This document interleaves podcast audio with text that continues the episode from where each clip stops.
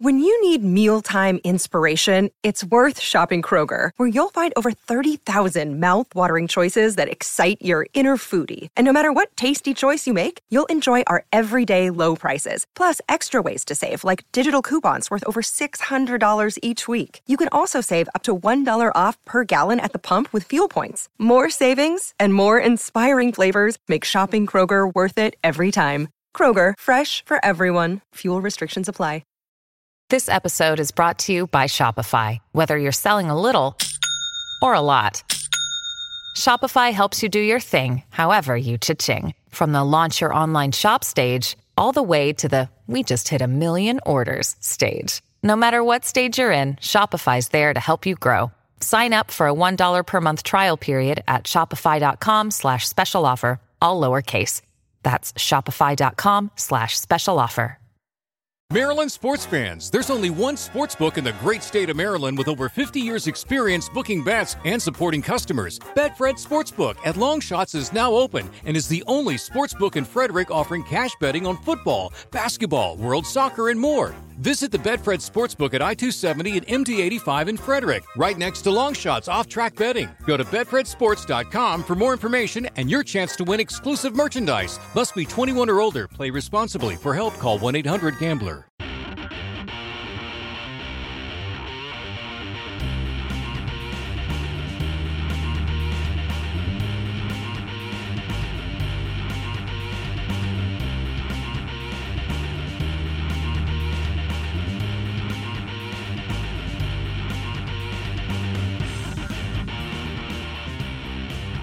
I, I think a real sign of our generation is the fact that I cannot hear the song Foxy Lady and not think of Garth. Foxy. Boom, boom, boom, boom, boom, boom, And his Foxy. little His little fox little dance. fox ears. If there's ever been a movie character that I associate with, it's it's Garth. It is 100% Garth from Wayne's World. You'd be Garth. I'd definitely be Oh, Wayne. yeah, no. I, I am the Garth of this situation. You are definitely the Wayne. You're the Garth of this operation. yeah, I mean, definitely. You fear change. we fear change. Do you have a Stacy though? Did anybody ever give you Oh. a gun rack? I don't own a gun. Let alone enough guns to constitute an, An entire, entire rack. If you're not careful, Wayne, you're going to lose me. I already lost you. I lost you two months ago. Live in the now. oh, that's such a good fucking movie. I could do an entire podcast just quoting the entire movie out of order. We should just redo. That should be a fucking Patreon special. It's just us redoing Wayne's World. Your But Wayne, not I'm in Garth. order at no, but all. not in order. And that's gonna be the fun part about it. And we do all the characters. oh my god. This is perfect. Yeah, this makes sense. Get ready, Patreon people. It's coming for you. It's coming. It's coming, coming to hard. get you. Ah! and she brought it back full circle. Look at that. That's how good we are here Here at Rock at Candy. Rock Candy Podcast. Hi, everybody. That's what you're listening to.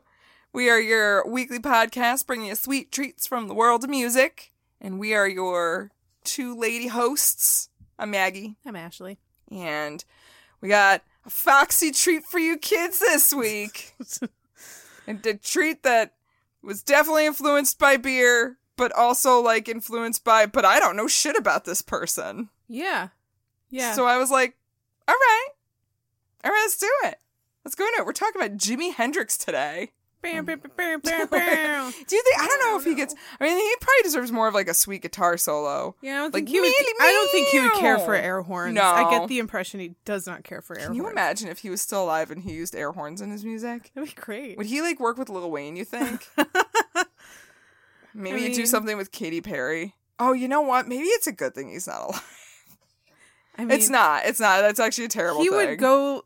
Would he? Would he go the way of so many classic rock uh, guitarists these days and start? You know work- what? I don't start think he would. working with the younger generation, the Ariana Grandes. Mm, See, that's the, the- thing is like I feel like he's somebody who would encourage the Utes to like To listen to follow his your music dream. and listen to his music. Don't let and your dreams be dreams. Maybe. stuff. Oh my god, you sound like one of them. Stop it. Well, no, that's the point. It's uh, what's his face, Shia the Beef. Don't Don't let your dreams be dreams.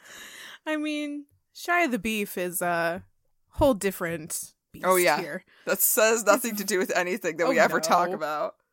No, no Shia the Beef here and Rock Kitty podcast. uh, yeah, my brain's on shuffle. It's fine. And I guess before I really get into the meat and potatoes of anything, even before the beer, I would like to cite my sources because we always forget to cite our sources. Yeah, keep doing that. Yeah, but I'm not gonna this time because I'm doing it right now. So, first off, I am going to say I am still currently reading the book Room Full of Mirrors by Charles R. Cross. Very good biography of Jimi Hendrix. It is not biased, it's factual, and he seems to try to take his sources from, or his information from different sources Mm-hmm. which is good. And it tells more of a factual story. It's not just like this bloated jerk off fest to Jimi Hendrix, which is good. Because I you have a hard time finding that a lot, I feel like, with biographies. I also feel like there's a very difficult it's it's very difficult to find that when it comes to Jimi Hendrix cuz to be honest, anytime somebody mentions Jimi Hendrix, people just break their arms jerking themselves off going off about how fucking amazing he is, right. and I'm not saying he isn't. right. However, it is hard to find something neutral. I feel like He was a talented guitarist. Right. just It's a statements fucking shame that he is gone so young. right, Those are good neutral statements. right, exactly. Like he could have done so much more with his life. right. he was cut not even i don't even say he was cut at the prime and so he was cut like like i think he, He could have did done a lot he more. hadn't even crested yet. yeah i think he was like coming to the crest Yeah.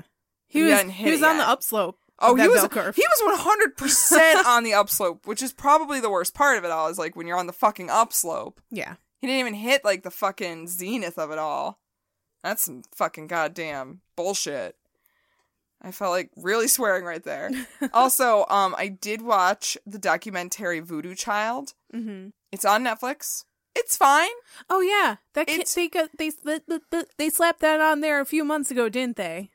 Yep. And I didn't watch it. Sorry. It's okay. it's it's it does have some tidbits, some little some little some little of like information, Mm-hmm. but I think it's a better way to get to know what Jimmy's personality was like. okay. The positive part of Jimmy's personality. you don't get the drug stuff from those. Really? Mm. I mean, you do Huh. in the book, but you don't in the documentary. That's it's interesting. all told from standpoints of like letters and interviews that he's done. okay. So it's a little So of course he's not going to talk about the drugs that he does Right. in interviews and stuff. or like a lot of the bad things that he did. Right. Which I didn't know he did bad. That's again the really fascinating thing about this is like you know his music, but you don't know his story. I mean, I don't I don't know his story. yeah, I don't either. Like I have no I idea. really don't know any of it aside from his aside from stories from his famous performances like Woodstock and I think he o- Right. he opened for the Monkees once and it was horrible. Oh. I think he did that, right? I He don't opened for think the so?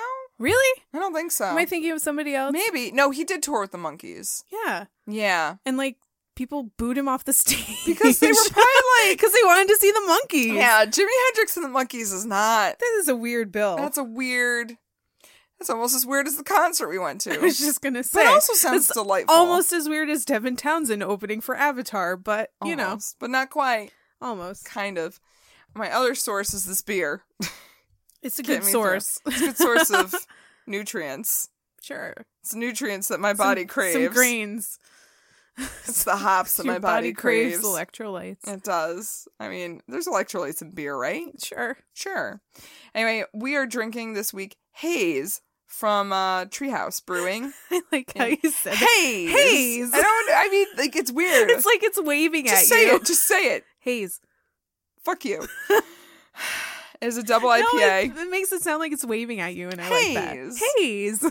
I mean, it's me. I'm, you know, I'm not going to say it like a normal person would. But anyway, Yes. it's from So, Treehouse Treehouse. Brewing, Brewing Company.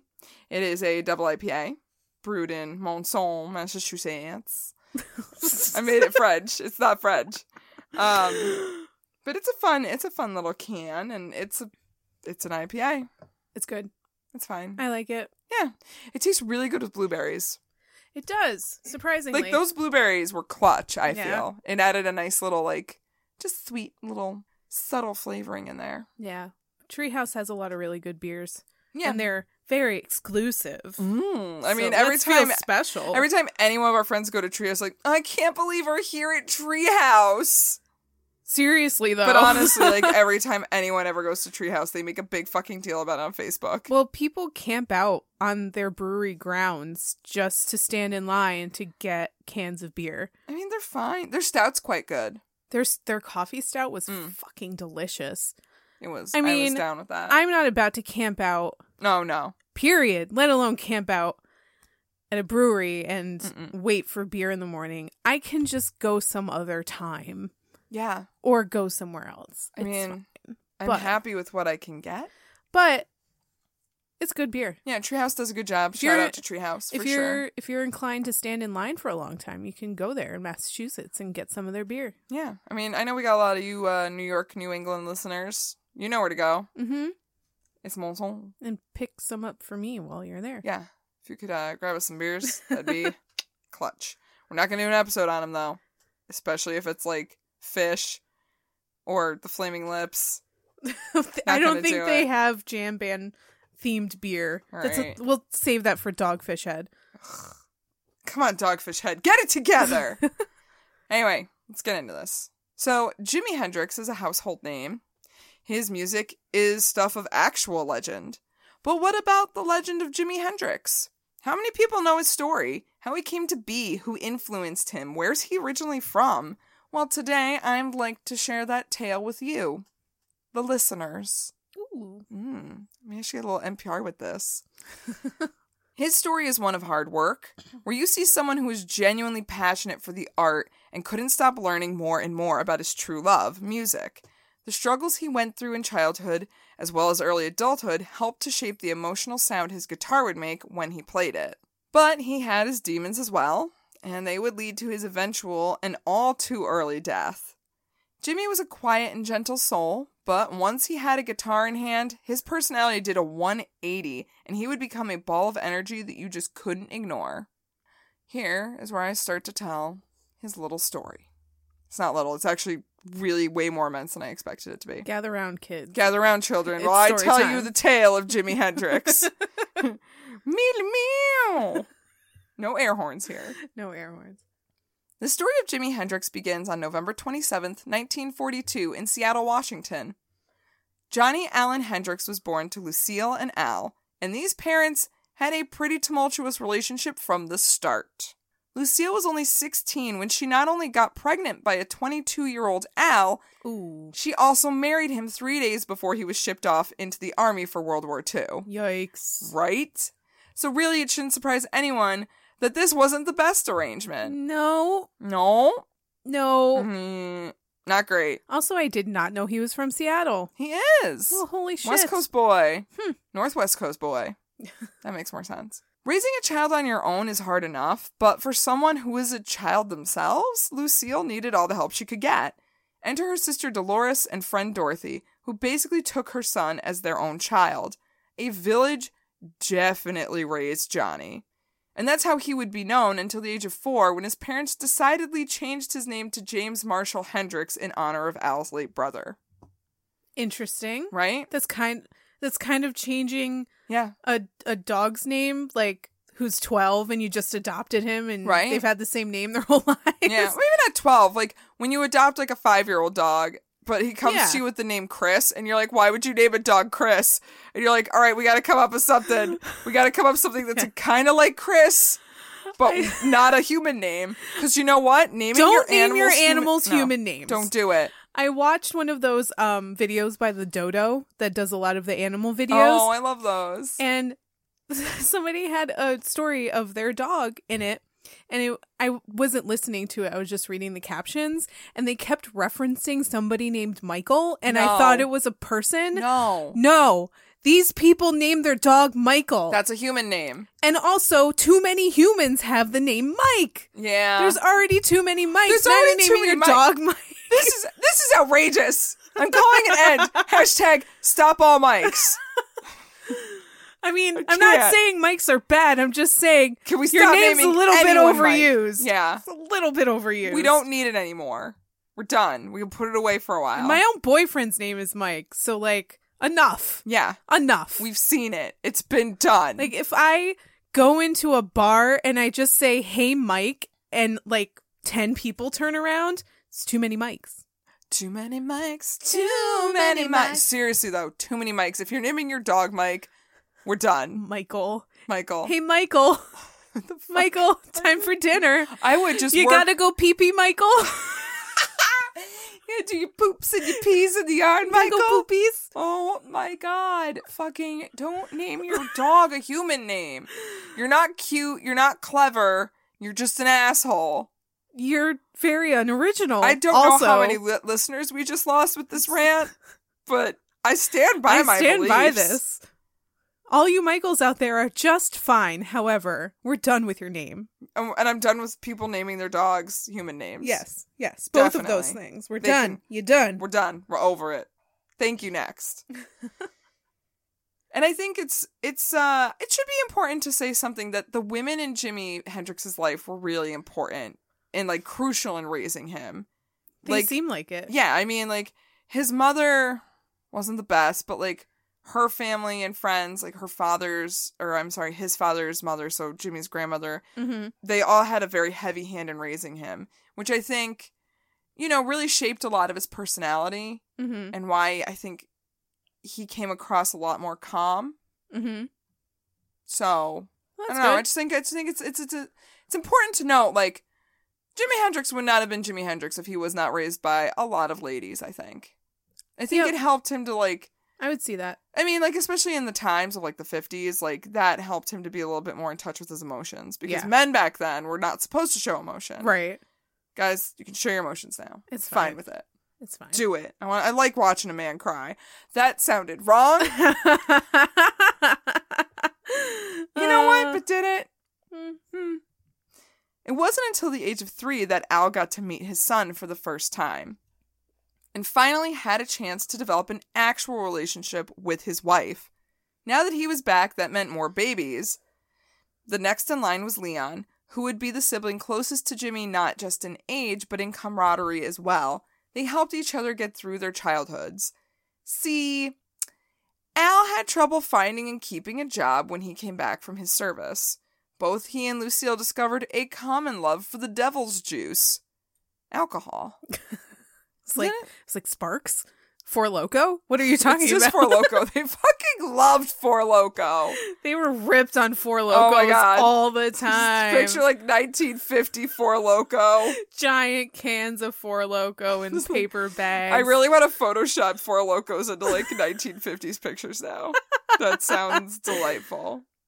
When they weren't fighting, they were out on the town drinking and having a good time. But Al couldn't keep his fists to himself, and Lucille found it easy to roam because there was a huge age gap. She'd kind of leave, go hang out with other men. He'd get Huh. really jealous. He'd hit her a lot. It was a terrible relationship that they shouldn't have sounds been awful. together. Yeah, not great. Not a great place to raise children Nope. or even exist. Don't do it. Nope. They moved around a lot and they continued to have children Joseph, Kathy, and Pamela. But the unfortunate thing about these children is that due to Lucille's heavy drinking, they were all born with severe birth defects. Oh wow. That's crazy. I didn't even know any of this. Yeah, right? See? It's so crazy. I'm giving you guys facts. That's what we do on this show. Jeez. So severe were these birth defects that the Hendrixes could not care for them and therefore had to give them up to the system. Joseph was born with two rows of teeth. What? He, That's one of the terrifying. birth defects was he had shark teeth. That's terrifying. Can you imagine a baby with two rows of teeth? I don't even want to imagine a baby, Right? let alone one with two rows of teeth. two rows of teeth. That's and a club foot. crazy. Yeah. I feel so bad for them. yeah, these kids. I they, they don't really and the Um, And, book like- doesn't really go much further into detail than like I mean, what happened, but the system still isn't that great, but the system in the 50s and 60s, no. holy fuck. with with like just developmentally disabled. disabled. Thank you, that's the word. Disabled children. Yeah, no, Can't- It's I, can't, horrible. I don't even want to. I don't even. Oh, I have no idea. Even Leon would be given to foster care off and on throughout his childhood, which was a blow to Jimmy, who was deemed old enough to, like, I guess, I don't know, mentally stable enough. I don't know, but just to care for himself and stay with his parents. Mhm. Like they were like, all right, the parents can take care of one kid. Jimmy's the oldest. He seems to have a good head on his shoulders. He can stay with his parents. So what happened to his next youngest? So Leon would kind of come in and out of the picture. Sometimes he would be in foster care. Sometimes Al would get his shit together enough to like have him again. Okay. Finally, enough was enough, and Al and Lucille decided to split for good. Al would take Jimmy, but would still have trouble holding on to work and would move Jimmy around Seattle for years. Between looking for work and the drinking, Al was a pretty absentee father. So Jimmy would find sanctuary in family, friends, or even Leon's foster homes. What? What? would go stay with Leon's foster voluntarily go family. to a foster home because his dad couldn't keep his shit together. And like the foster homes that his brother was staying at were just they were like, yeah, we can take another kid in, like just like not permanently, but like they would give him dinner and like once in a while he'd probably just sleep there well, I mean, good for because those shit would be foster so bad, parents. right? Because if you can find foster parents like that, that's great. Anyway, I guess the convenient thing, in a sense, was that they were all in the same kind of similar neighborhood. Yeah. They were relatively close, so it's like, well, what's having Jimmy come over and have some food and go home? Yeah. One of the comforts Jimmy found in life was to carry around a broom like an electric guitar, mimicking his idols like Muddy Waters, BB King, or Howlin' Wolf. So just this little kid walking around, I've got an electric guitar. Look at this. Adorable. In high school, Jimmy was helping his father on a side job and found an old guitar with only one string. He used it to start to teach himself how to play the classics, specifically Elvis tunes. The fact that he not only had to learn to play by ear, but also do it using only one string probably explains why his technique was so insanely in touch and precise. Around age 14, two things happened that influenced Jimmy forever seeing Elvis play in concert and watching Little Richard preach.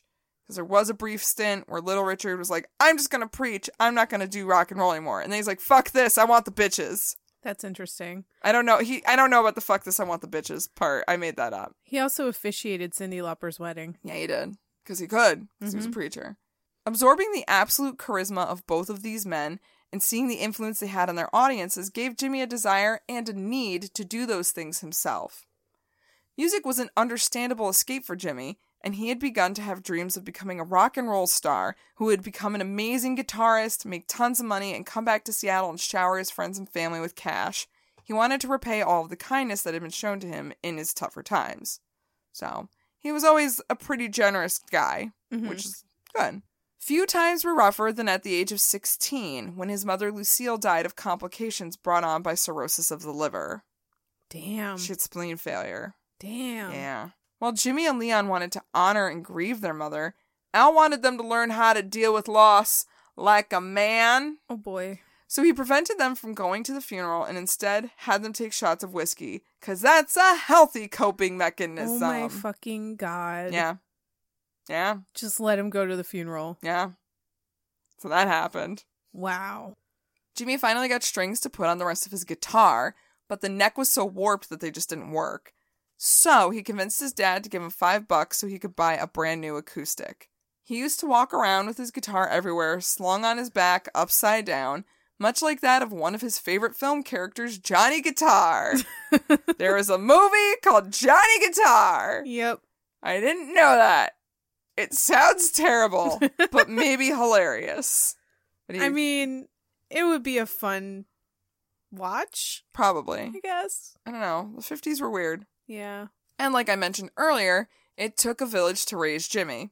He would walk around his neighborhood after school and listen for anyone making music. When he found someone, he asked them to show him what they were doing and see if maybe he could jam with them a little bit in order to just learn more. Mm-hmm. This helped to diversify his technique and overall sound.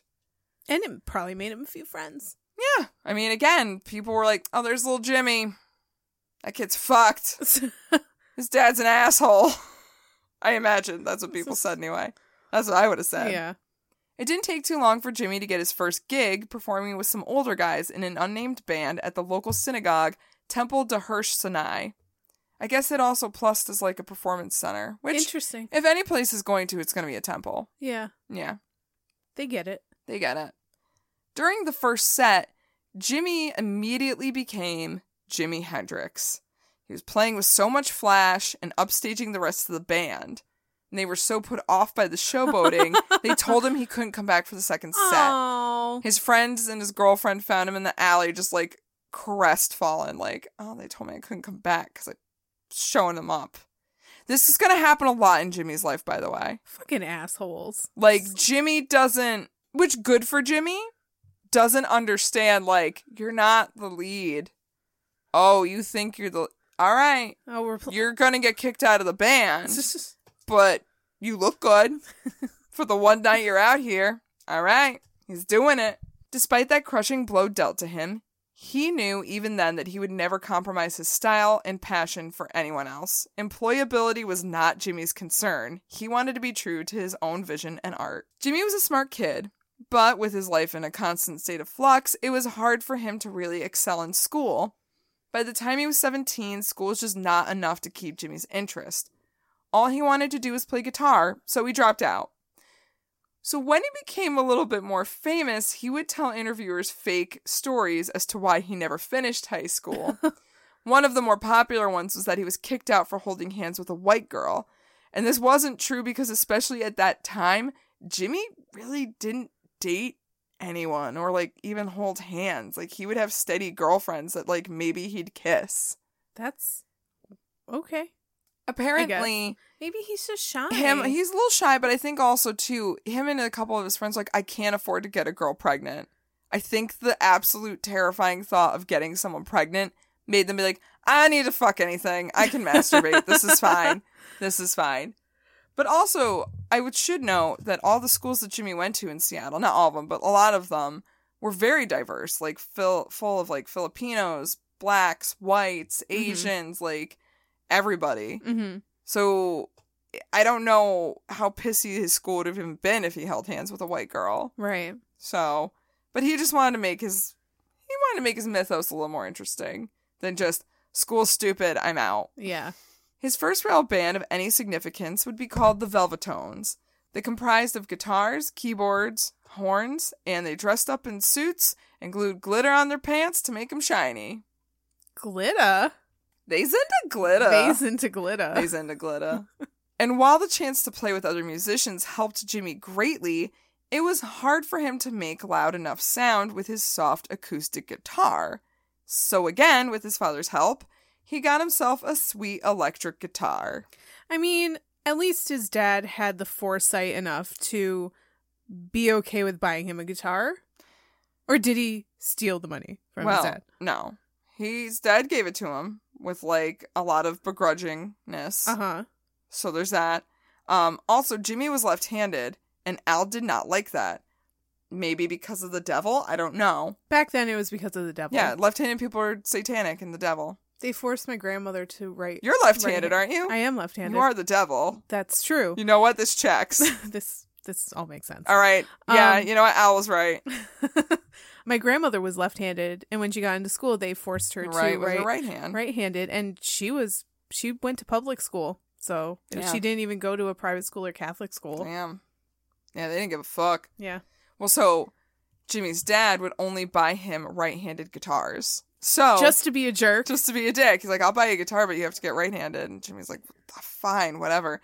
So, in order to remedy this BS, he had to restring the right handed guitar turn it to upside be down. usable for a lefty. Hey, turn it upside down turn it and then upside down. restring it. And you That's what Kurt restring. Cobain did. Yeah, well, he did it. He learned it from Jimi Hendrix. Oh, I learned it from watching you, Jimmy. Ooh, I think he learned Ooh. too much from watching Jimmy. Ooh. Ooh. Why? Ugh. Woof. Also, too, poor Jimmy, his first electric, he couldn't really leave it anywhere because, like, he was still kind of nomadish. Like, his home with his dad just wasn't possible Uh-huh. to, like, he'd stay there, but he couldn't really keep his guitar there. Because, again, his dad was kind of a dick about having a guitar. He And, probably like, do he- something to he it. thought, like, music was bullshit and, like, Jimmy needed to get a real job. you know what? I think his dad's bullshit. Oh no, his dad's total bullshit. I, whatever. So he had left the guitar backstage uh one night and he was like, I'll just be back tomorrow night. Somebody stole it. Yeah, of course somebody's gonna steal it. Yeah. Jesus. So then, like, he had to like wait weeks, and he told his dad. His dad's like just never let him live it down. It was like one of the. I think it was one of the situations of like he didn't even beat him. He was just like, "Not even mad. I'm just disappointed," yeah. which is worse. So, yeah, but he did get another guitar after that. His time with the Velvet Tones was cut short when he joined another band called the Rocking Kings. These are weird names. That's that's a lot of ings. It's a lot of uh, 50s. Fifty ings. It's really 50. Yeah. 50 ings. 50 ings I hate about the 50s. Let's start with racism. yeah, there's a lot of them. There's a lot. With them, he would gain more experience with steady gigs, most notably at the legendary Spanish Castle, which, yes, is what he based his song off of. All I can think of when you say Spanish castle is that it's some sort of like like southern medieval times. Oh my god, like a Texan medieval Yes. times! That's adorable! And Jimi also Hendrix terrifying. is like the halftime Show? show. There's no halftime show at medieval times. I've never been to medieval Which times, is so I don't know. blows my mind. 'Cause There that is are- totally up your alley. there are no medieval times in New York. Mm-mm. So You gotta go to Jersey.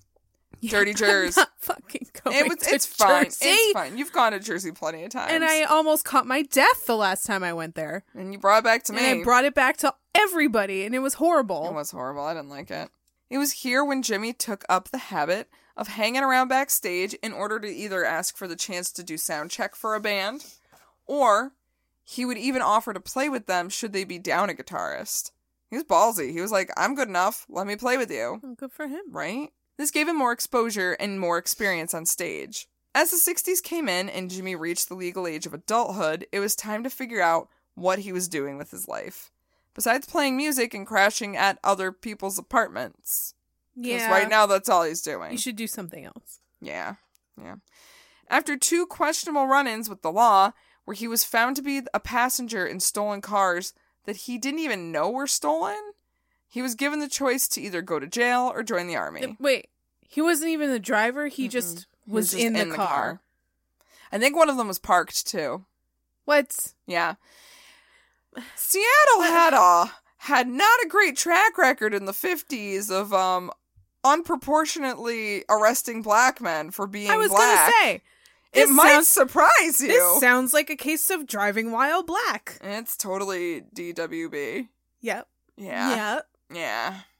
Not even Cool, just PWB Seattle. parked while black. Parked while black.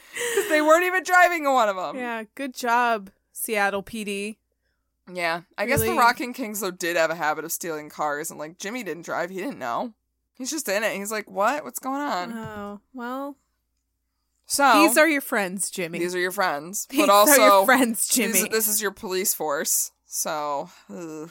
exactly. Well, so the decision came pretty easy to Jimmy because he definitely had romanticized ideas of what it would be like to be part of the 101st Airborne Division. See, the log- their logo is the screaming eagle. Like you Mhm. get like the patch with the sweet screaming eagle on it. Did And he join the army for a patch? I'm not saying he didn't. um, but But you can't disprove it. I can't say that he did. Didn't? Uh, but he would draw that logo like on his notebooks and shit in high school because he's just like really fascinated by it. Uh huh. So he joined the army at age 19. This is v- a very ill-advised decision. I mean, at 19, you don't know what you're doing with your life, and you're like, the army sounds cool.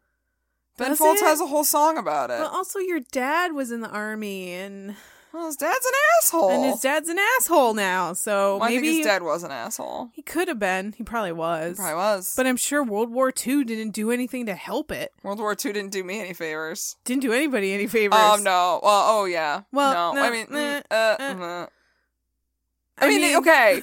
like the concept of World War II is bad, but us joining it was good because Nazis Yeah. and Japan. It was mostly Japan though. That we were Ousting fighting the with. Nazis was a good idea. However, we still have Nazis. Yeah. We still have Nazis. We still have Nazis, guys. And as we can predict, being in the army wasn't all Jimmy thought it would be. Mm, Might be a surprise. it's uh, Mm, something I could have told you mm. long time ago. Pretty quickly, he asked his father to send him his guitar as a way to ease some of the stress. And because of that, he gained the attention of Billy Cox, a musician himself, and they created not only a bond and a friendship, but also collaborated musically. Jimmy wasn't cut out for the army. Who knew? Hmm. His superiors noticed that quickly and saw he had no interest in it, especially as he began to screw off more and more. He would just not show up to things, be late, just like sleep in. Mm-hmm. But in order to get himself an honorable discharge, he began to go to the medics and claim he was very having a very intimate problem. He was beginning to have homosexual tendencies towards his bunkmates, and this continued for so long that the army had no choice but to give him an honorable discharge. This was his grand plan to get out of the army. I'm gay. I want to fuck my bunkmates. I'm Oh my masturbating a lot. God. I can't stop. That's crazy. And it worked. So did they end up like telling people that he was there with, or so I guess not, because in order to avoid embarrassment, Jimmy told his friends that he's broke his ankle and hurt his back during one of their jumps. huh? But the medical records don't say anything about bo- broken anything, Right. right? But there are pictures of him performing with a wrap around his ankle. But like, who's to say that that isn't just like to cover it up? Right. Uh, But like he really milked it because like he'd even write letters home and be like, "Oh man, my it's hard to be walking around on crutches." That's so funny. No, well, and the only place that I saw about the homosexual thing was in the book, and I'm gonna out of anything that I've read and watched, I'm gonna believe the book. yeah. But I think he really tried to keep that in the DL, and the army's not gonna say anything. They're gonna Well, be the like, "Get army. the fuck out of here." Yeah, the army doesn't want to be like, oh, we got a homo in our ranks. no, they're like, "Just get the fuck out." Yeah. you homo. I, I don't know. I don't know what they say. Whatever. They're all assholes. It doesn't matter if you're gay. You could still be in. I, You lady man, get out of Lady here. boy. You lady boy. now I'm just thinking of stupid names for gay people. You glitter gulper. You. Ooh, I like glitter gulper. Uh, let's see what else. I mean, that could just be your task throughout. Just randomly interject with like just things to call gay people. Okay. I like try and glitter think of- gulper though. You glitter gulper. Rainbow man. It's that Rain Man. It's Rainbow Man. See what I did there? I'm not that good at this. It's fine. That's okay. I'm gonna That's- tell Jimmy's This is my story. job. All right, your job is to come up with names for homosexuals that are like 1950s insults, Okay. and my job is to tell the story of Jimi Hendrix. Unicorn fucker? I don't think they'd say fucker. No, I'll think of it. I'll Yo- think yo- of it. I'll yo- think yo- of it. I'll you'll think of it. It's now that Jimmy has decided to only focus on music. There are no other paths for him. Instead of going back to Seattle, where he didn't see any future career, he instead went to Clarksville, Tennessee, to wait for his friend Billy to get discharged. Because Billy was only a couple months behind him. He's like, "Well, just fucking wait. I'll be out in a minute. be out in a minute." It's like he's gotta go to the bathroom really bad. So pooping. Hold on, I will Hold on, be I out in a gotta- minute. I had an espresso. Shit your pants. it's just one sip. Shit your pants. So once Billy got out, the two got together with some other guys and they formed the band King Casuals. What's with the kings? Well, also Casuals is spelled with a K. So it's King Casuals. That alliteration. Super Kardashian. Ugh. They got a lot of low paying gigs, so they went looking for a little bit more in Nashville. But let's not forget, it's the South in the 60s. So yeah, racism. Oh, Tennessee never grew up from that. No. It it didn't. I mean, they grew up a little bit because at this time there were only certain places that people of color could play. They weren't allowed to play to white audiences. So it was, it was worse. it was. There's I mean, I that. guess they're just really into guns down there now. Mm, and we're not a political podcast. We could get into it. We're not gonna. This wouldn't deter Jimmy, though. He continued to practice hard and learn from anyone willing to teach him. It was around this time where he learned to play the guitar with his teeth after seeing Butch Snipes and Alfonso Baby Boo Young doing it. That's an interesting skill to want to perfect. And he did. Good for him. He got real good at it. He didn't want to be upstaged, so of it he said, quote, Down there you have to play with your teeth or else you get shot. There's a trail What? of broken teeth all over the stage. What? I think he just meant in the sense that like you either play with your teeth or no one's gonna look at you or notice you. Because you have to do something crazy. And You have to flashy do like something that. to like get people to notice you. Okay. Playing with your teeth. And you watch video of it? I don't know how the fuck he does it. Also, like, that's gotta hurt your teeth. I could be saying that because I have sensitive teeth, but like, damn. I mean, yeah, I mean, you're taking a risk playing a, a guitar with your fucking teeth. right? Maybe he like also used his tongue. I don't think your tongue's strong enough. Your tongue is like one of the strongest muscles in your body. All right, well, I'm gonna go see what I can do. I'll be Go back. get a guitar. Teach I'm gonna Maggie how to play I'm gonna it with get her real tongue. freaky with it. I'm gonna grab my acoustic and see see how this goes, and cut my own tongue up. It's fine.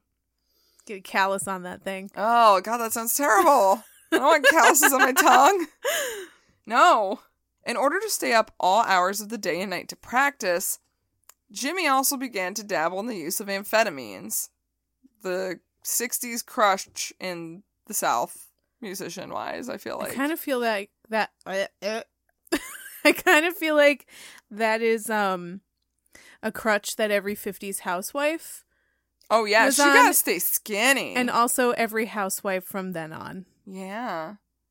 Yeah. That was a th- that's a housewife thing. it is. Now it's Valium and OxyContin. Yeah.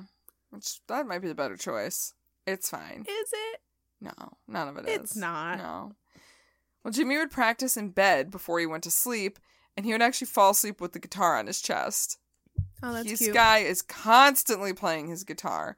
All he lived for was improving his technique. For real? Like, he's good for a reason. Yeah. Again, he is exactly like when you tell your kids if you practice, you just gotta be Jimi Hendrix. Don't tell your kids to be Jimi Hendrix. That's gonna give them a complex. I mean, yeah. Yeah, we don't need to do that. with It's either kids. going to make them feel like they're not good enough or they should probably do drugs. Yeah. Either way, don't. But I mean, who is Jimi Hendrix besides Jimi Hendrix? Your kid's not gonna do it. That's so philosophical. No, it's not. As restlessness set in, Jimmy would work on and off with the King Casuals. Sometimes he would move away and try different areas of the country, or he would even go on tour with other artists. When working with Gorgeous George, he ended up opening for Sam Cooke and Jackie Wilson. Oh. And he was starting to That dabble. would be a pretty sweet show. Right? Starting to dabble in that. Starting to dabble in that big stage life. That's what's happening. Finally, one night with the King Casuals, he was approached by a New York promoter with an offer to work on something in Harlem.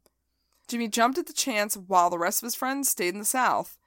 Unfortunately, the offer fell through, leaving him in the city that never sleeps without a job to be had.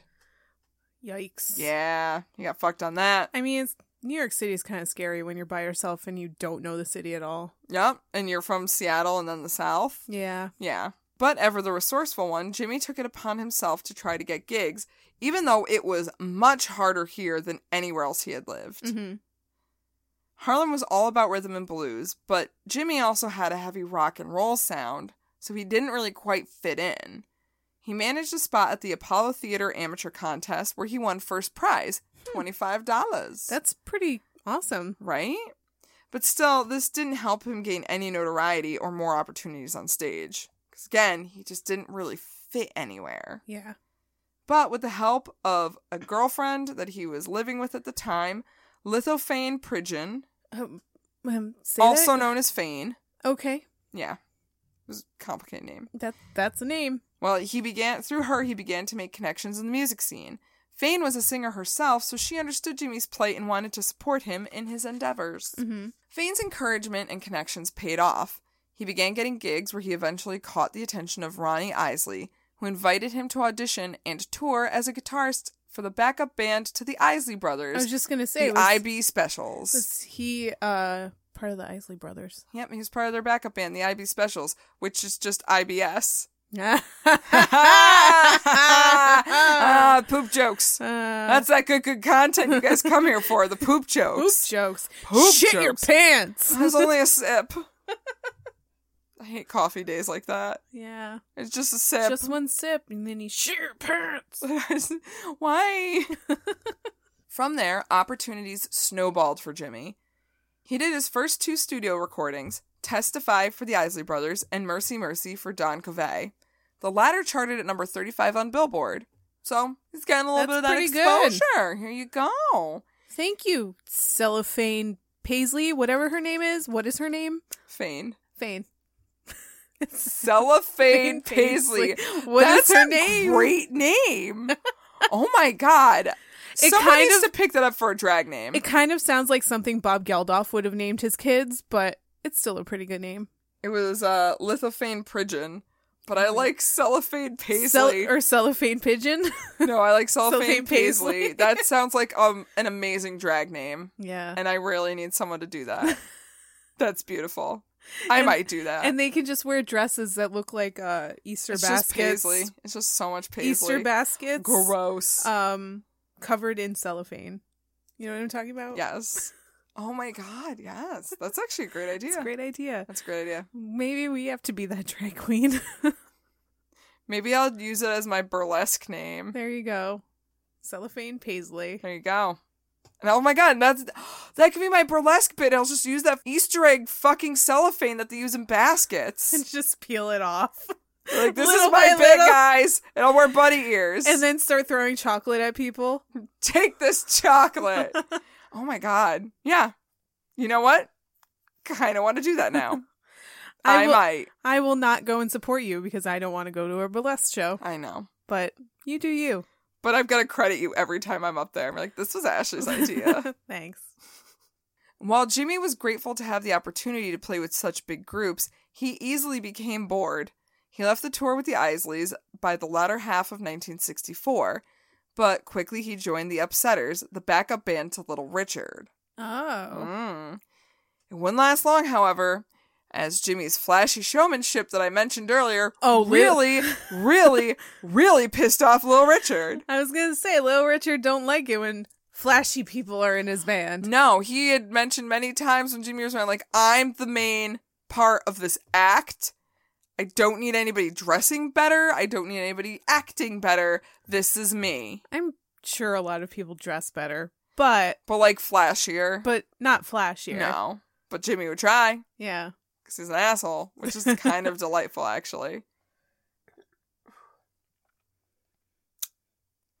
But yeah, so Little Richard always felt like Jimmy was trying to show him off, just show him up. By July 1965, Richard kicked Jimmy off the tour.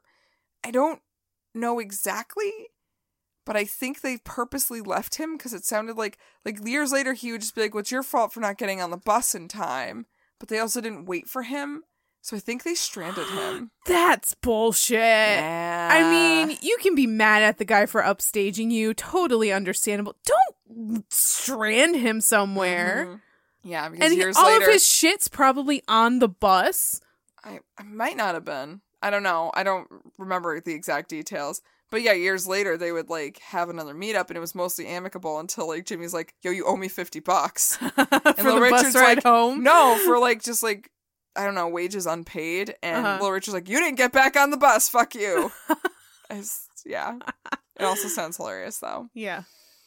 So for the next year, Jimmy would work on and off with groups new and familiar, like the Isley Brothers, Curtis Knight, Joey D, and the Starlights, among many, many others. He just Mhm. kind of band hopped because, again, he's like, I want to do things, but I don't want to be a backup, but that's all I can do right now. Right. So he would be a backup for like a couple months and then be like, this sucks. I hate this. Leave and then be like, oh, wait, I don't have a job though.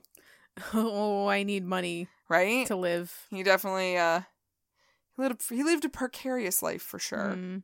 But quite frankly, by May 1966, Jimmy was just over being a sideman for R&B artists.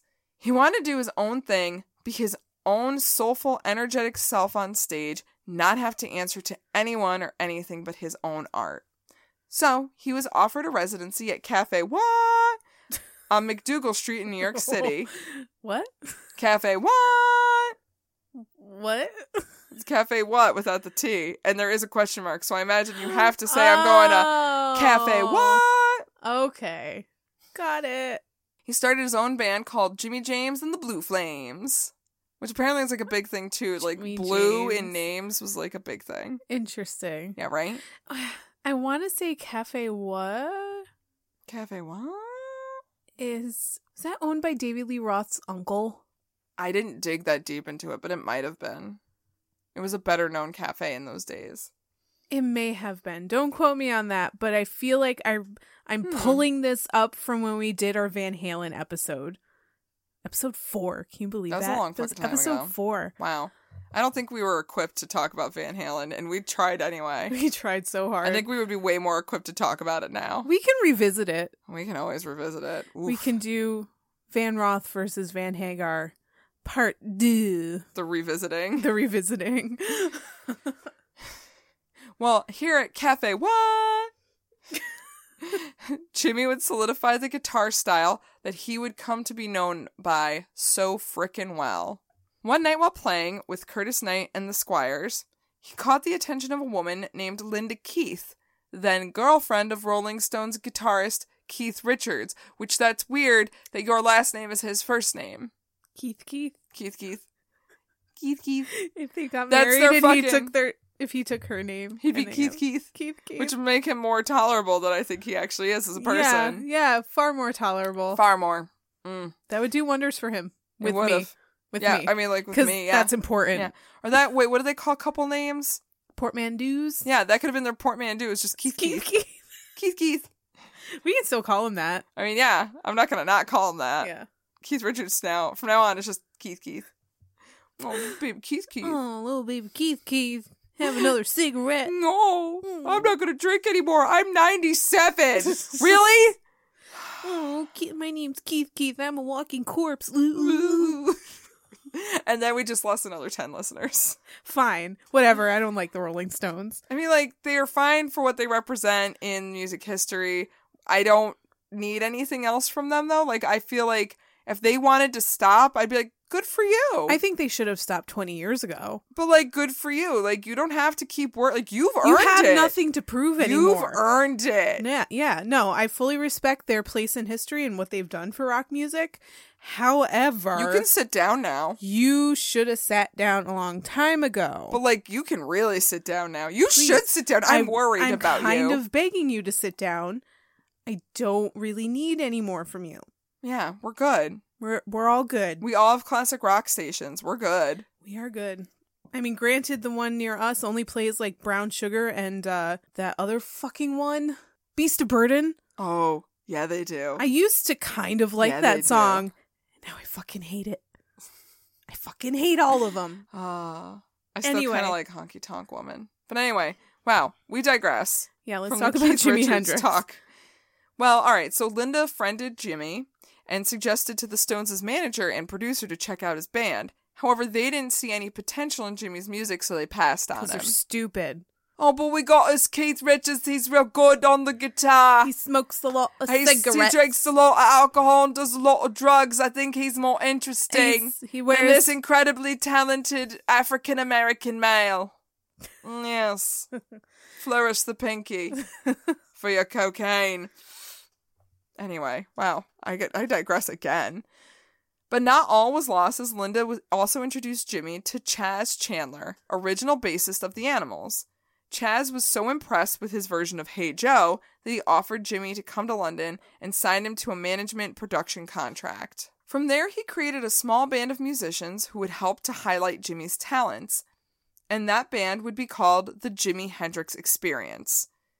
They would recruit Noel Redding on bass as he had an impressive knowledge of blues progressions, and also Jimmy really liked his hair. on drums, they would bring in Mitch Mitchell, who shared a common interest and style in rhythm and blues. What's with all of these people having the same first and last names? Mitch Mitchell, Keith Keith, And I there don't was so- know. and there was somebody else, uh, Jimmy James. Jimmy James. Jimmy well, that James. was just that was just a band name. I know, but Chaz like, Chandler. What's with the alliteration? yeah, there's a lot of uh, it. There's, a lot, of it. You're right. In 1966, the Jimi Hendrix Experience kicked off their first tour supporting Johnny Halliday in France. Not only was their set well loved in Paris, but throughout most of the UK. They garnered the attention of the Who's managers, and they signed the experience to their label, Track Records. On October 23rd, they recorded their version of Hey Joe, which would go on to be a Hendrix classic. And featured on Empire Records. That's true. I forgot about that. It was released in December alongside Jimmy's first songwriting effort, Stone Free. It didn't take long for the Jimi Hendrix experience to blow up and have a presence throughout England. They ended up on shows like Top of the Pops and floored seasoned musicians like Eric Clapton, who knew this kid was going to change the rock game forever. But were they on the Old Grey whistle test? whistle test? I don't think they were. I think Did that, that wasn't- even I don't think that exist? existed then. that was the seventies thing, Yeah. maybe. But you know what's kind of funny too is like while a lot of these people like Eric Clapton, John Lennon, Paul McCartney, George Harrison, like they were all pretty impressed. Like they are they also like weren't impressed. It was weird. Like they kind of like doubted him a lot. Well, like, they were probably especially all the Rolling like- Stones. The Rolling Stones were not Oh, impressed. I'm sure they were all probably like, "Who's this?" You Oh, know, Who's this bloke over here, eh? He thinks he can play guitar like Keith Keith. Well, he can't. there's only one Keith. It's Keith. only one Keith Keith, and he's in the Rolling Stones. Hey, fuck off! I mean, that was me really trying hard to like invoke Mick Jagger. Oh, I thought you were doing Keith Richards. No, that was He was you just know what? Ah! talking in third person. I mean, it could be both. They're I, like not I like that- the idea of drunk Keith Richards talking in third person. Yes, like he just gets re- oh, like he's just, Just too gets high, fucking so much ripped cocaine, and just talks Just about like, just himself. like. Who is Yeah. this bloke who thinks he's as good as Keith Richards? Keith Richards is the only one who can snort co- I mean, play guitar as good as anyone ever. yeah, that's oh, I really like I like this version of Keith Richards Yeah. now. It's amazing. Hey Mick, give this Mars bar to your girlfriend. oh oh my god, I love it. It's so, gross. bad. hey, we might have had Brian Jones killed. they Conspiracy could. theories. They could. We talked about that last year. Go find Yeah. that episode. Halloween episode. True Mhm, crime. True crime, bitch. The experience very much set out to have a look that made them stand out, much like their performances. They didn't want to just sound great; they needed to look great. They did And they, but they did though. Like, They oh my did. god, did they look good? better than cellophane paisley, Um, or because of cellophane paisley. hold up, cellophane paisley is beautiful and wrapped in cellophane for Easter. I'm really excited about this concept. They took to the popular styles of 1960s Britain, which is just like the fucking look of the time. And they all dressed similarly, even donning the same haircut or afros, if you would. hmm So Jimmy had an afro, obviously. Uh huh. And actually, Noel could grow an afro as well, or Noel, sorry. And uh, but Mitch couldn't, so he had to get a perm. Oh Yeah, Oh, that's cute kind little of funny. Mitch is like, well, I guess I better get a perm then, because I can't grow an afro. I've got straight hair. Aw. To Jimmy, style wasn't as important as music, but it still played a big role. yeah. A lot of ex girlfriends from like his very early days said how like he was kind of gross, but he wouldn't like. I mean, like he didn't have a place to live, Um, but he always You're needed to kinda like. gross.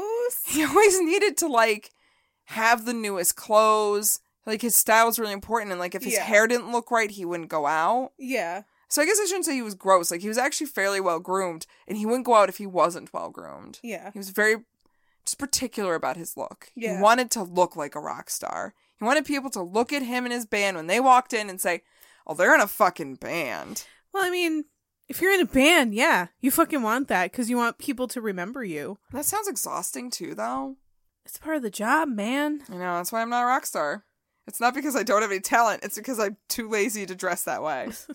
Image is important in rock and roll, and Chaz was trying his best to manage Jimmy smartly and kept him attractive to female audiences because he had a large female audience. And he was cute. He's cute. His band's cute. He's a good player. He's sexy. Like at this point, like he had girlfriends. He was exuding sex. Yeah. He was impressing the ladies. hmm Like he had that BDE for show.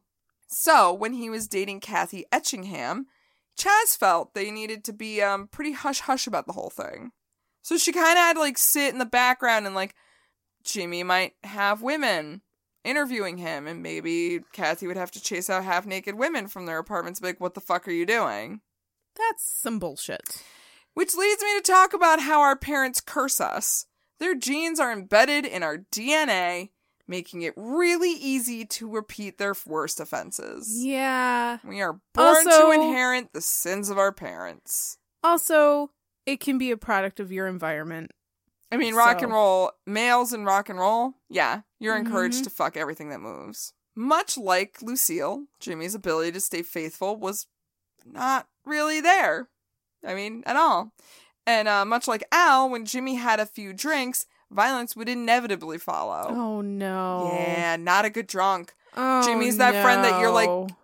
Like, we're having a party, Jimmy, but like, can you just smoke pot or something? Like, you don't have to drink. Can you just hang out? Yeah, can, You know, you're- we're going to you're have a chill. dry party. You're chill when you know. Like, Oh, you when he's smoke. chill, he's chill, but when he drinks, Oh no. woof. Jimmy. Yeah, I mean, it's a jarring contrast. because- Tearing me apart, Jimmy. Oh, you're tearing me apart, Jimmy. but yeah, I mean, like, he's normally a really qu- kind, quiet guy, speaks a lot about love, really into that Mhm. hippie love movement. But alcohol and girls were some of his biggest vices.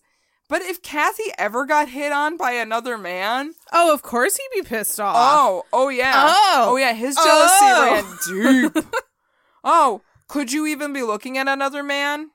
Guess who's gonna get the back of Jimmy's How hand? dare you? But I'm gonna go fuck this lady over here. See you tomorrow morning. Mm. Yeah, I just like the gall of like, yeah, this woman's gonna interview me. Oh, she's into me. I'm gonna fuck her while you're in the other room. yeah, But like, the bartender gave you a free drink. yeah. Come the fuck on. On one particularly awful night, Jimmy and Kathy were at a venue called the Bag of Nails, where Kathy went to that is a terrible Right, name right. for a venue. the bag. Oh, we're going down. I mean, they're still in England. We They're gotta still go to- around. yeah, they're still in England. Go on down Oh, I to don't the know. bag of nails. Oh, I don't know. If the bag of nails. I would go into the bag of nails and I would go go see uh, Jimi Hendrix experience. I don't even know what accent that was. I'm sorry. That was a lot of different It ones. was a lot. All guys. wrapped I into can't one. keep doing it. Ji- uh, Keith Richards fucked me up. He fucks everybody He up. does, though. Kathy went to go take a call, and thanks to too many drinks in his system, Jimmy convinced himself that she was on the phone with another man. He lost it. He took the phone out of her hand and began to hit her in the head with the receiver. the fuck? Yeah. Paul McCartney and John Lennon happened to be there and were the ones that calmly removed the phone from his hand to stop the fight. Oh my god. When John Lennon is When in the John room Lennon has to be your and get a grip he friend. is the get a grip friend and the voice of reason, woof, woof. ripperoni, Choices. holy shit. Choices, Jimi Hendrix. When John Lennon is your get a grip friend telling you to stop beating your woman. Oh my god! Right? This- Right? This, is surreal. I know. This There's is so very much wrong surreal. with this. My brain is like partially on fire, trying to like, like tr- trying so hard to like process this. yeah. This is hard. Yeah. This is hard. Okay. You need a minute? No, You continue. okay? All right. Kathy did stay with Jimmy through his violence and infidelity for a couple more years. But she would not be the last of his girlfriends or friends to be on the receiving end of jealous or alcohol fueled outbursts of anger. Oh, that's so disappointing. Yeah, I didn't realize that about him either. And I was like, Yeah. oh, come on, Jimmy. I mean, nobody ever mentioned it. Maybe nobody even really knew. But damn. well, I mean, again, when someone dies, you need to acknowledge who they were as a person, even their flaws. yeah. But the thing with idols is that we tend to gloss over their flaws. I mean, that doesn't depreciate, I guess, their Not at all. talent or No. what they've contributed, but but it's you also just something need, you need to acknowledge, that they kind of can be a piece of shit Right. sometimes. Jimi Hendrix had a drinking. Pro- he had an alcohol problem. Yeah. If he didn't drink, he was fine. But drugs too, but I'll get Yeah. there. The song The Wind Cries Mary has been claimed by Kathy to have been written about her. She says that he wrote it after a huge argument that occurred between them. Something about like she made dinner, he was making fun of her. She said, Go fucking eat your own thing. They fucking had a fight. She left. She comes back the next day and he finished the song. And it made sense to her because her middle name is Mary. Okay, yeah, that, so she that was checks out. convinced that it was about her. Is somebody else claiming? But other That it's- women, many other women, have claimed that the song was about like was about them as well, like M- Mick Jagger's girlfriend Marianne Faithful. Marianne Faithful needs to calm down. Marianne Faithful, sit down, Sit down. sit down, Marianne Faithful. Whoa, but here's Just- so here's what happened though. In her defense, what ha- happened? What ha- happened was. She says that Jimmy told her it was about her in an attempt to sleep with her. I fully feel Believe that this. that is probably the truth. It's probably not about her at all. No. No. But he probably definitely told her it was. He didn't like Mick Jagger. He didn't like the way Mick Jagger treated her, which is funny. And then And he asked her one night, irony. like, why are you even with him? And then at one point said that, you know, I wrote The Wind Cries Mary about you, right? You want to suck my dick? Ugh, Jimmy. Oh, God, Jimmy. Jimmy, you are tearing me You're apart. terrible, Jimmy. I just Muriel's wedding, Jimi Hendrix. I'm okay with that. But as far as coming from the horse's mouth, he says it's about a number of people, which probably checks. yeah. I mean, he's had a lot of experiences. At this point, who the fuck knows? Right. He probably doesn't even know. So, whatever. It's fine. It's a good song. As Jimmy got deeper into the music scene, he would dabble in drugs as well, most notably marijuana and LSD Okay. which is you know like yeah 60s makes sense um, but would also keep up with the amphetamines and start doing some cocaine as well No, come which on. isn't as good but as far as i can tell i don't think heroin was much of a thing for him Okay. probably a little bit Mm-hmm. because everybody dabbled but from what i've gotten to at this point i haven't found any heroin I so mean, that's cool some people can try. Wow, i it. have a low bar no heroin that's cool I mean, some people can do heroin once, maybe twice, and just be Really? like, "Yeah, this isn't my thing. I'm not doing it. huh i didn't Yeah. know that was the thing i thought once you did it you once you pop you can't stop It's not a Pringle. oh it's not a can of Pringles." but now i kind of want some pringles yeah, I like Pringles. I don't like heroin. That should be on a t-shirt. I like Pringles. I don't like I heroin. don't like heroin. what? That's so non sequitur. Yeah, that's Mm. the point. Drugs would become a big part of his creative process, so he would use LSD to open his mind to new ideas for songs. And I mean, again, it's the late 60s. Are you so surprised? But you know who else did that? Devin Townsend? I mean, He and- doesn't and- do it anymore. And a lot but of still. and a lot of musicians. Yeah, and a- a especially in fuck the ton of 60s. musicians. The Beatles. but Clapton. granted, Devin Townsend did it in the '90s and 2000s, so way It wasn't as cool anymore. It except was with, like, not fish. cool at all. The Jimi Hendrix Experience had already been seeing immense success with their singles Hey Joe and Purple Haze, but those would pale in comparison to the hype that they would create with their debut LP in May of 1967. Now, I thought I could talk about Jimi Hendrix in one episode, seeing as how his career was cut dramatically short. However, I was very, very wrong, as I haven't even gotten to talk about the fucking LPs yet, and we are over an hour into this. Yep. So, unbeknownst to me, Dude has a fascinating life, and it cannot be covered in one episode. So, the last few years of Jimi Hendrix's life being on our mortal plane will have to wait until next week for the conclusion. Part two, This is a motherfuckers. two-parter because I could not talk about him. I, I really thought I could talk about him in one part, but his Yeah. childhood was really interesting, and I was like, well, I don't want to cut this short. And again, we don't know anything about his life. I feel like I don't know anything about his life. I guess if you're a big fan, you're gonna know. Like these Yeah. things, there are probably plenty of people listening. I knew that, but yeah, there's a ton of people I know listening. who are like, I didn't know that. right.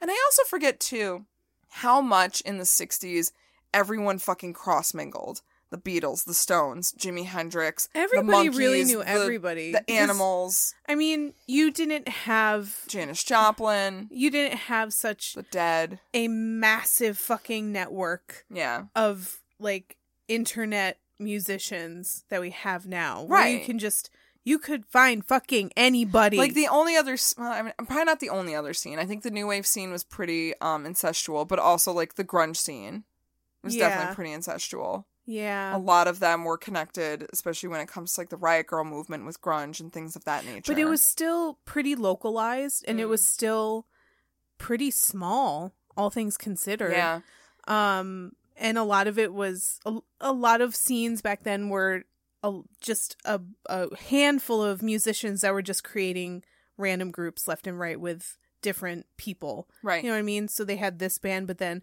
they took members of this band and this band and this band and made this band but then these members went and took and made this band and blah blah blah you know what i'm saying there's a lot of different bands with the same people in them yes, but I just really like watching you yeah form trying to that web. try and explain that with a half fried brain. Yeah. I was down. I was here for that. Yeah. But yeah, no. So that is uh, what I got for Jimmy thus far. I mean, still got all of his fucking music to talk about. I haven't really got. I've barely gotten to it. I've gotten to like where he is at this point musically, but there's so many parts of his story that it's just like, I mean, from like Woodstock to just like setting his guitars on fire Mhm. to his relationships with other musicians and women and drugs.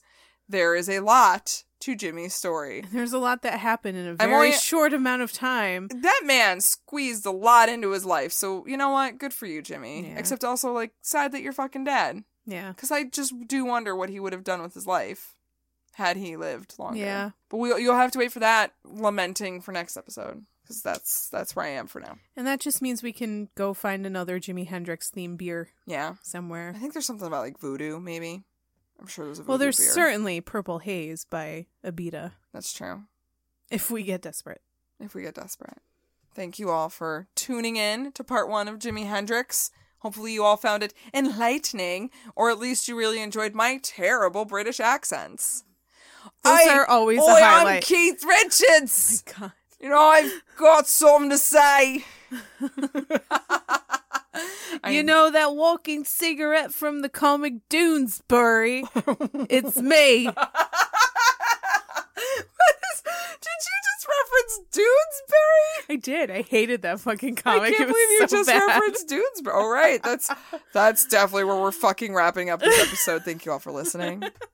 Should you uh, have any questions, comments, Doonesbury jokes? Uh, you can hit us up on our website, www.rockcandypodcast.com. One stop shop. You can comment on our episodes. You can toss us an email or just find our links to social media. Follow us on the Twitter, the Facebook, and the Instas because we post things and we talk and we're getting back and back into the groove, back into the habit, and we're here for I'm you. gonna sister act that shit. We are gonna six sixter ass. I can't- Sister ass that shit. Well. Uh, go to bed. oh, I, I might need to real bad. Uh, also, if you like us, want to help us out a little bit, maybe like go on to iTunes and toss us a nice little five star review. And be like, yo, these girls are crazy and funny and smart.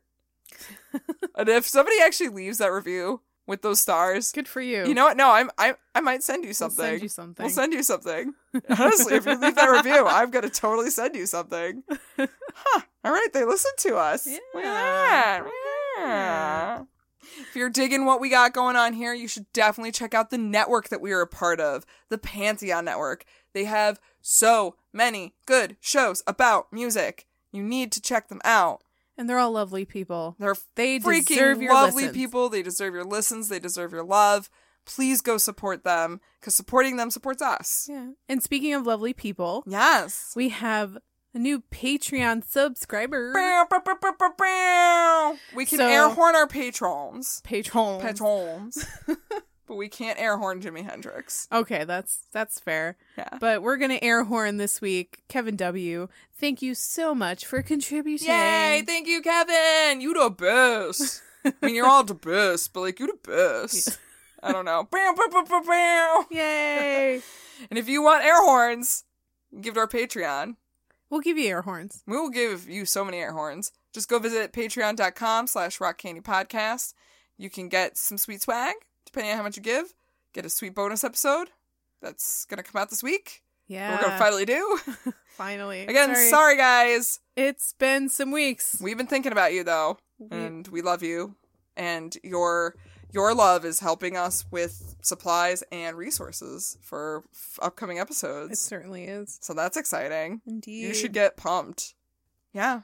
So tune in next week for more stories about Jimi Hendrix and crazy. I'm sure we will talk more about Keith Richards too. We can do more stupid accents. We're going to get more stupid accents and more Jimi Hendrix stories. But until then, party on, Ashley. Pretty and party on, you crazy kids out there. tired. Balls out. Thank you. Hi, I'm Shanti. And I'm Lynx, and we are the hosts of the podcast Muses. Our show is dedicated to celebrating the lives and stories of legendary music muses and groupies.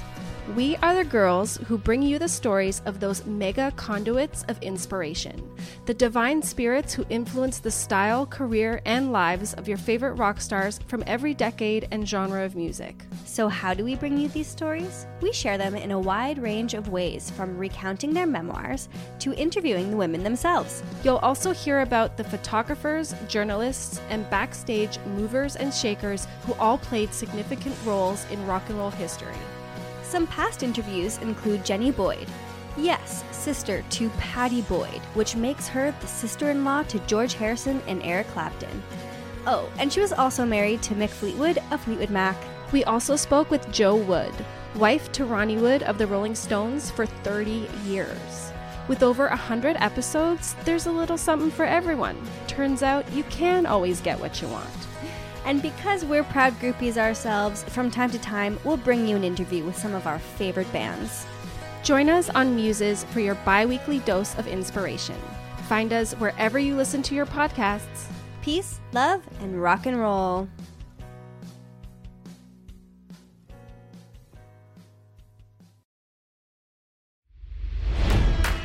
It's NFL draft season, and that means it's time to start thinking about fantasy football. FantasyPoints.com features industry leading experts and prognosticators using proprietary hand charted data to help you score more fantasy points. FantasyPoints.com is the place to go for whatever kind of fantasy football you play. Whether you play fantasy football, daily fantasy sports, or do a little bit of everything, Fantasy Points has the meticulously researched content to guide you to victory.